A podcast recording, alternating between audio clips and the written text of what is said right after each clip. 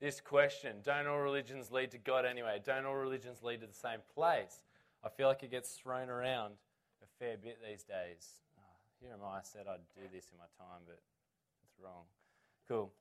Um, and there's actually a popular analogy to explain how the world religions interact. And I'll tell you how it goes.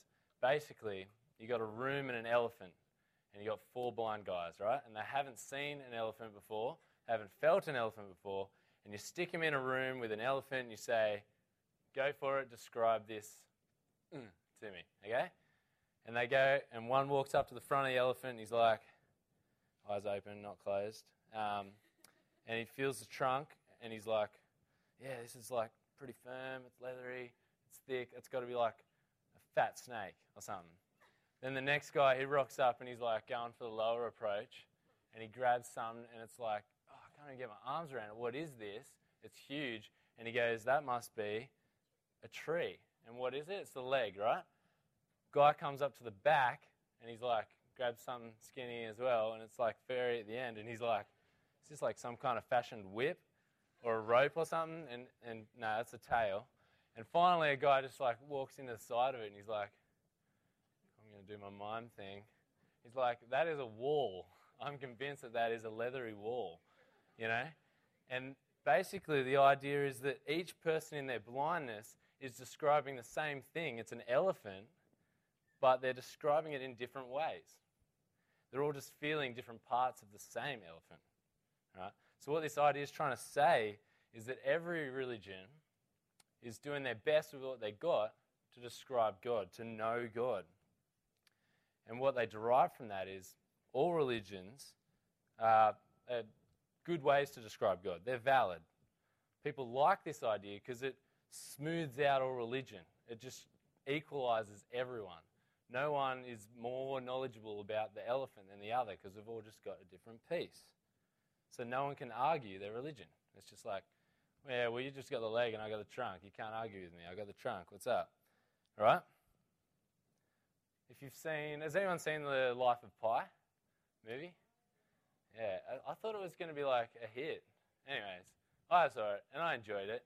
And um, I was surprised, and maybe you should go see it. I recommend it. It's pretty cool. But the first like 20, 30 minutes is just talking about religion and how Pi struggles with religion in his life. He grows up uh, in India, so Hinduism is pretty big.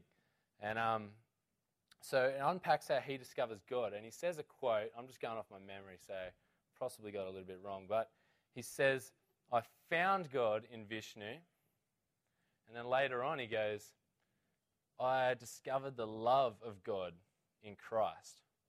So why did Christ die? I don't get that. He keeps asking questions.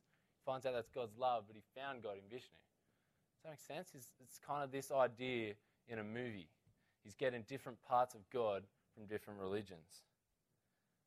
But what this analogy fails to recognize is that rather than the four blind men being equally right or you can't blame them, is that they're actually equally wrong. I don't know if you noticed, but a tree, a snake, a rope, and a wall isn't close to describing an elephant. And even the individual elements, tree isn't close to leg, okay? They're wrong what Christianity says and what we're going to be looking into tonight is Christianity poses the question what if there was a fifth guy in that room? And the fifth guy wasn't blind, he could see. He stands back, takes a look, and he describes an elephant while the other guys are busy just getting pieces, right? We heard from Zach on Monday night, Colossians 1:15, Jesus is the image of the invisible God. When we look at Jesus, we look at God, we can see God. That's what this fifth guy is doing. So let's get back to the question. I hear people saying this all the time. It's in movies, it's pretty big. Perhaps it is true. So I'm going to grab three religions and just look at what they say about God and we'll just have a think about it. So you've got Islam and a few others. Think one God, creator. Okay? Then you got Hinduism. I learned this from the movie, but I did also look it up. 33 million gods. Okay? It's like if you do one a day, you're dead before you can get through them. Um, over here, you've got Buddhism, no God. None, 33 million, one, okay? You can already see that these religions stand at odds to each other. They can't be the same God. One God, 33 million gods. It just doesn't work. They say completely different things. So, why, if you can tear apart this question, tear apart this argument, why is it around? Well, I reckon we live in a society of tolerance, right? And understanding. Okay? Um, it's easy for us to say all religions are the same, quit fighting. People don't want to fight. They're just like, let's just say they're all true. But it isn't the case at all. And I say understanding because it isn't actually understanding at all to say that. It's the opposite. It's not understanding every religion. It's saying they're all the same, just denying the claims that they have. It's actually more like naive and offensive. But we live in a society where truth doesn't exist. Everyone's true. You can say what you want, it's going to be true for you. So we can have Islam, one creator God. We can have Hinduism, 33 million gods. And they're both correct. That's cool. But does anyone really believe that? I don't, and I don't reckon you do. This view that there's many truths creates inconsistency. If everything's true, there's no jails, there's no law. No one can get done for anything. There is truth that exists. There are ultimatums. There's fact and there's fiction. In the life of Pi, he's, he's kind of getting heaps excited, talking to his parents at the dinner table. He's like, here's what I'm figuring out about God and all these different religions. And his dad just goes, ah, oh, stop. I can't do the accent, so I won't. But he's like, you can't believe in all religions. They're different. It's better to believe in one than like have this weird kind of belief in all of them. It just doesn't exist. I reckon his dad has a point. Unfortunately, the movie doesn't swing that way. But the challenge then becomes, if we look at the dad's argument, what is the truth? Which religion is right? Which one should we believe? Truth exists. I reckon it does. I hope you do. I hope I can convince you of that in this talk. But what is it? Let's figure it out. I reckon everyone undergoes this search, uh, whether it's subconscious, whether you really are searching for truth. But I like to get to the bottom of stuff, and when it's involving stuff that we claim is like life, death, eternal life, eternal death, really important stuff, I reckon you want to get to the truth, truth, and you know something's really important when you say it twice.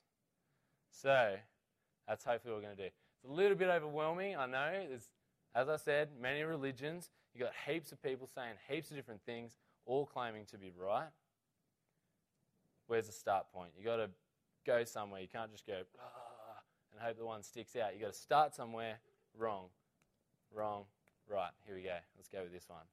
I recommend starting with Christianity. Now, we've already looked at why I would recommend this at Zach's talk.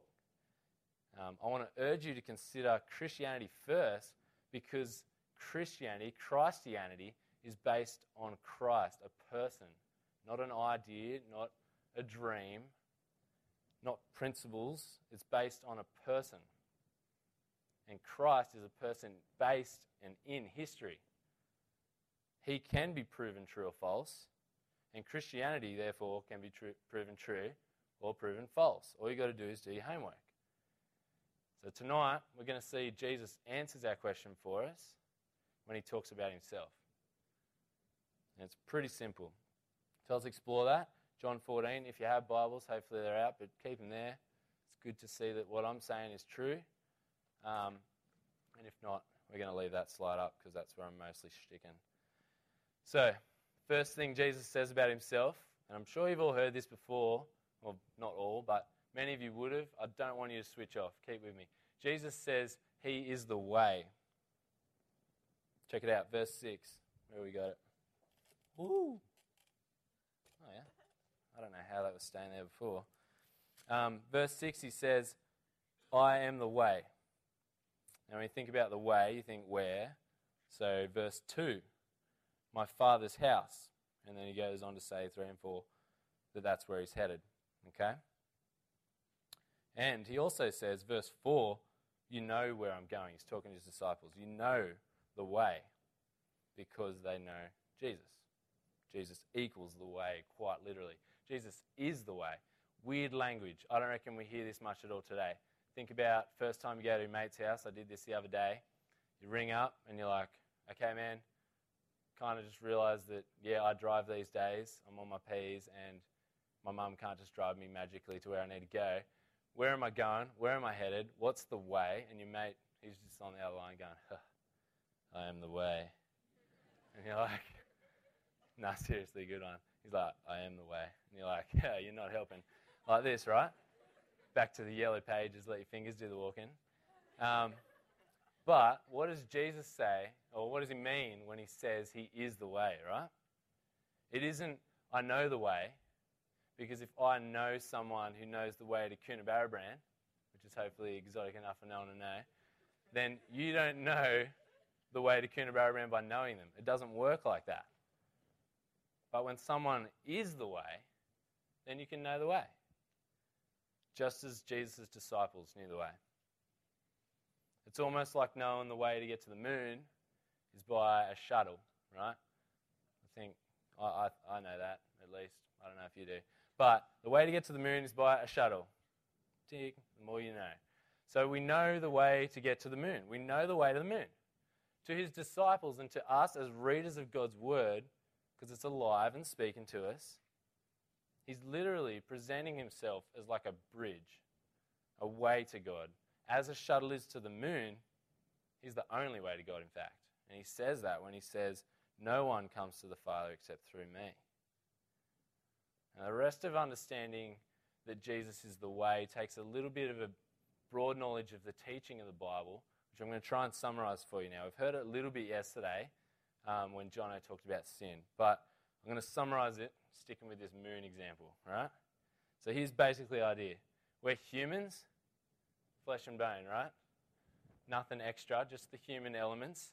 And we're on the ground and we're trying to get to the moon.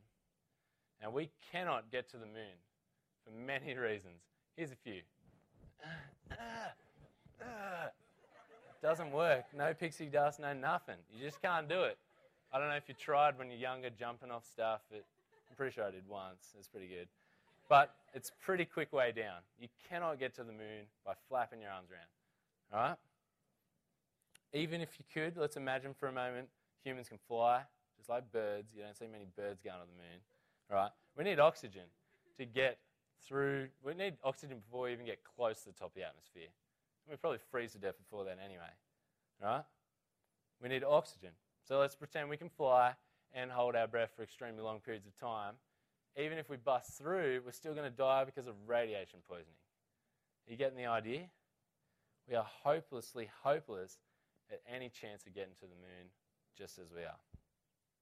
We need someone to give us a space suit. What do you call them? Astronaut suit. One of them. Space suit. We need someone to give us a shuttle, and we need someone to pilot the shuttle. Because I don't know how to do that. That inability, what I'm describing there, that picture in your head, that's sin. The inability is sin. It causes suffering, as we learned yesterday, and it separates us from God. It's our rebellion against Him. It's not just good and bad stuff, it's rebellion against God. It's literally turning the other way, away from God. It's like digging a hole trying to get to the moon and then sitting in it. It's like negative. All right? So, this is the picture that the Bible paints. If you read the Bible through, you'll get this picture like no tomorrow until you hit the point of Jesus, the New Testament Matthew, Mark, Luke, John, as Jamie was saying. We as humans are hopeless in reaching God on our own. That is what God wants you to get from that. Pathetically hopeless.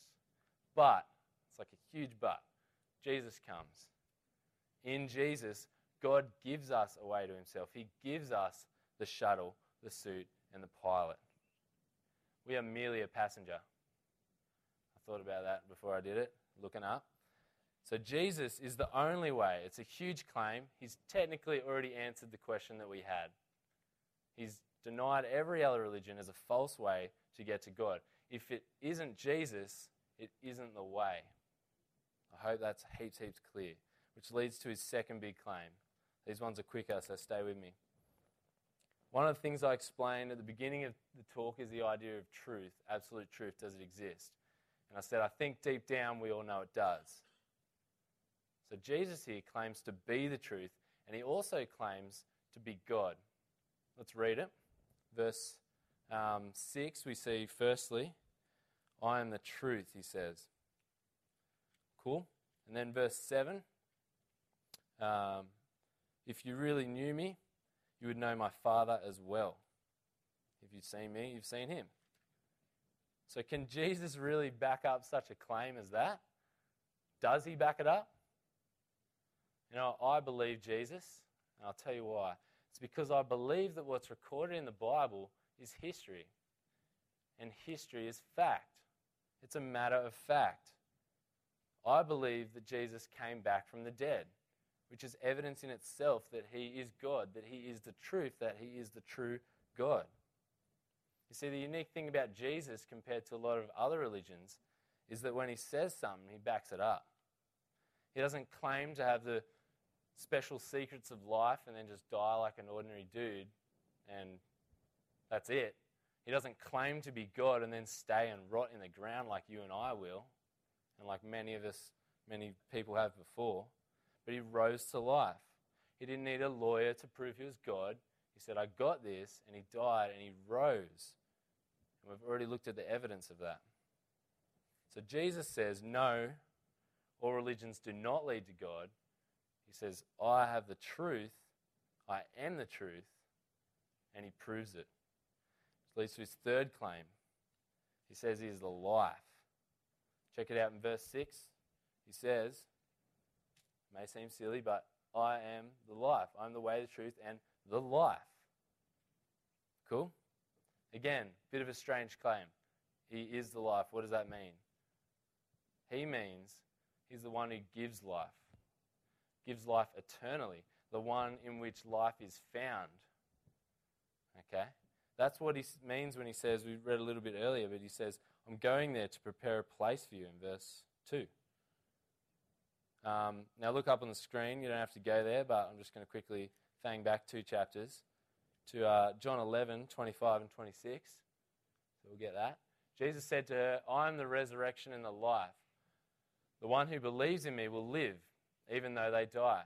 And whoever lives by believing in me will never die. Do you believe this? We'll stop there. So, never die. That is eternal life for you. Just life eternally, forever. So, how does this work? Pretty important question to ask. A lot of people just, I know, Sunday school knowledge, Jesus died, I've got eternal life, I don't know, something. So, Jesus has already done everything and fixed our problem with God. That's what you need to know. He lived a perfect life and he died for the sin, the rebellion of you and I. He rose again to life to prove that the debt's paid, because there's no death where there's no sin, and the problem is solved. Jesus hands us his perfect record and takes back our broken one. I've been talking to people this week, and people say, I'm too messed up to be a Christian. I can't be a Christian. I'm too sinful. Jesus doesn't want to hear it. He has a perfect life and he hands it over for everyone's anything bad. Clean slate. It's why he can say is the only way. It brings out the amazing difference between Jesus and religiousness. And when I say religiousness, I mean just doing good stuff to try and earn your way to God, flapping your arms, trying to fly. That's the big difference if we believe and trust in Him as John 11 makes nice and clear. So think back to our efforts to get to the moon. Once we've tried and tried and failed and failed, what then? We said we need the shuttle, the suit, the pilot. And then once all that stuff rocks up, what do we do? Just stand there and look at it? You need to trust it. You need to chuck on the suit. You need to get in the shuttle and you need to trust that the pilot knows what he's doing. Strap up and you're simply a passenger. That's what Jesus says. That is the good news. He says, Trust me, believe in me, trust and believe that I can take you to my Father's house. I always rely on my mates to get me to the house because they know where they're going. Jesus knows where he's going.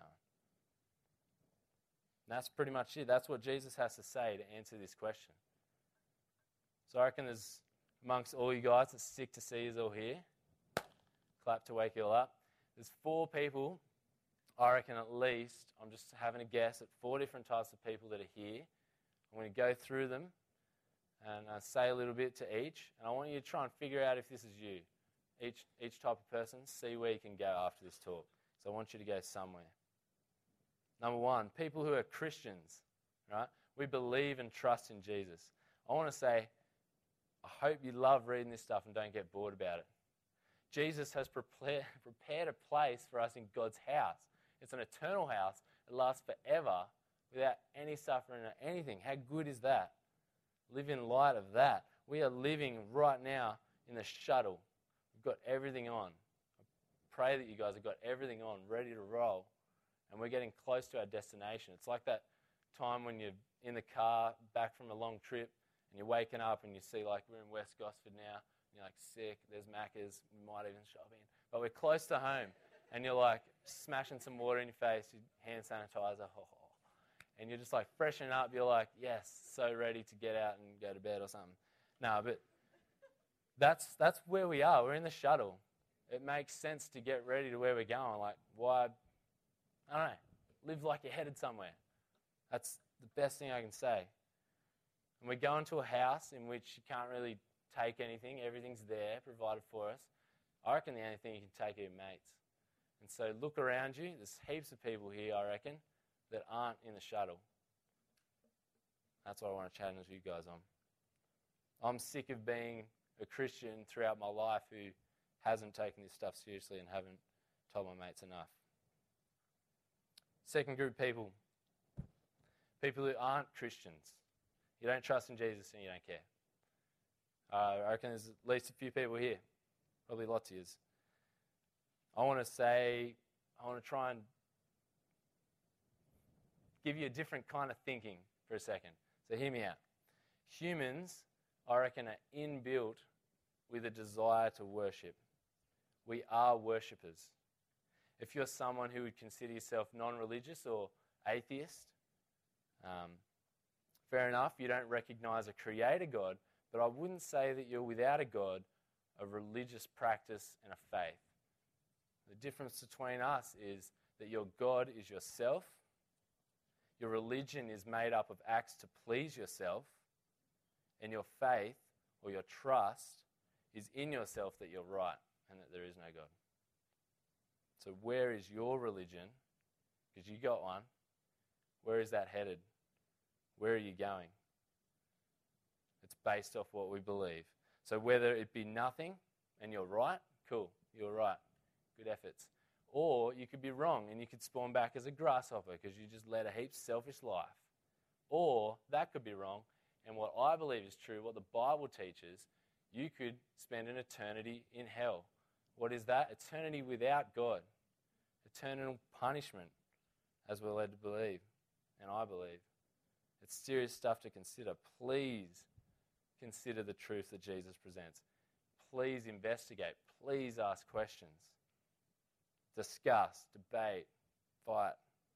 I don't know. Before you give up, it's worth doing everything you can before you spend your eternity regretting your decision to not care. It's heavy stuff. Number three, people who aren't Christians, similar to last group, but you're not heaps against it, you're kind of interested. I'd love to encourage this group of people just keep doing that, keep investigating, find out more, find out as much as you can. Get as much as you need to make a decision. Pick at it, wrestle with this stuff. Don't give up. Is Jesus really the way, the truth, and life? Is the Bible correct? Can I trust what it says? Or have I got it wrong? Have the leaders here got it wrong? And there's actually something else. If you find something else that's truer, come and tell me. Jesus doesn't call us to a blind faith. People think of faith like this. It's not that at all. It's not a blind step in the dark, it's a trust. And Jesus, God, through Jesus, has gone to huge lengths to make sure that that can be a trust because it's in history. Don't stop until you've found your answers.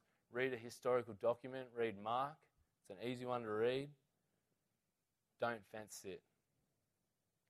Fence sitting is the worst. Splinters everywhere. Fourth group of people is the last think they're Christians potentially, but they're busy trying to please God by their own efforts. Back to the example, they're flapping their arms, trying to fly. Big, big warning. Heaps of testimonies start this way. Please let this be you who realizes what I've said tonight. Nothing can be added or subtracted to what Jesus has done. It is a complete, done salvation. If you try to add, you'll just get lost. You'll change it and you'll lose the way. You've got to rely on Jesus and his merits. Um, and you've got to rely that he knows the way to his Father's house. And he's done it. So you've got to put on Jesus. You've got to trust the pilot. You just got to get in the shuttle. Denying the pilot and trusting ourselves, I think we, we get mixed up and we think we're in a neutral position and anything good we do, so he's neutral and we're like, good. Ah, just stepped out. Good. And it's like there's a rock wall behind us and we can't move back. In reality, doing this stuff isn't like a failed step forward, it's a step backwards. I've already explained it a bit. It's a step away from God's solution. And the worst bit is, is you think that it's forward. You've got to stop doing that. It's an offense to God's solution that you do that. Why would God send his son to die? It's a really good question to ask yourself if you're in that boat. So I hope that what you've heard tonight, it isn't up to us to fix our problem of sin. So tonight, stop trusting yourself. Even if you think you're trusting God, stop flapping your arms. Instead, realize that Jesus is what he says he is. He's the way, the truth, and the life. Trust him. I just heard someone, I was walking back after going to the toilet before coming in here. Someone said something about a screwdriver throwing it at someone. And they're like, oh, that was he's mean. Definitely going to hell for that one. And I was like, oh, man, classic. That's the classic illustration of, oh, I'll try to go forward again. But it's not that at all. Trust Jesus. Becoming a Christian, hopefully this stuff's interesting. You've heard three talks, we've got one more to go, then we've got party times. Becoming a Christian isn't a mysterious ritual that we do, it's a matter of talking to God and trusting Jesus. I've been saying it over and over trust Jesus.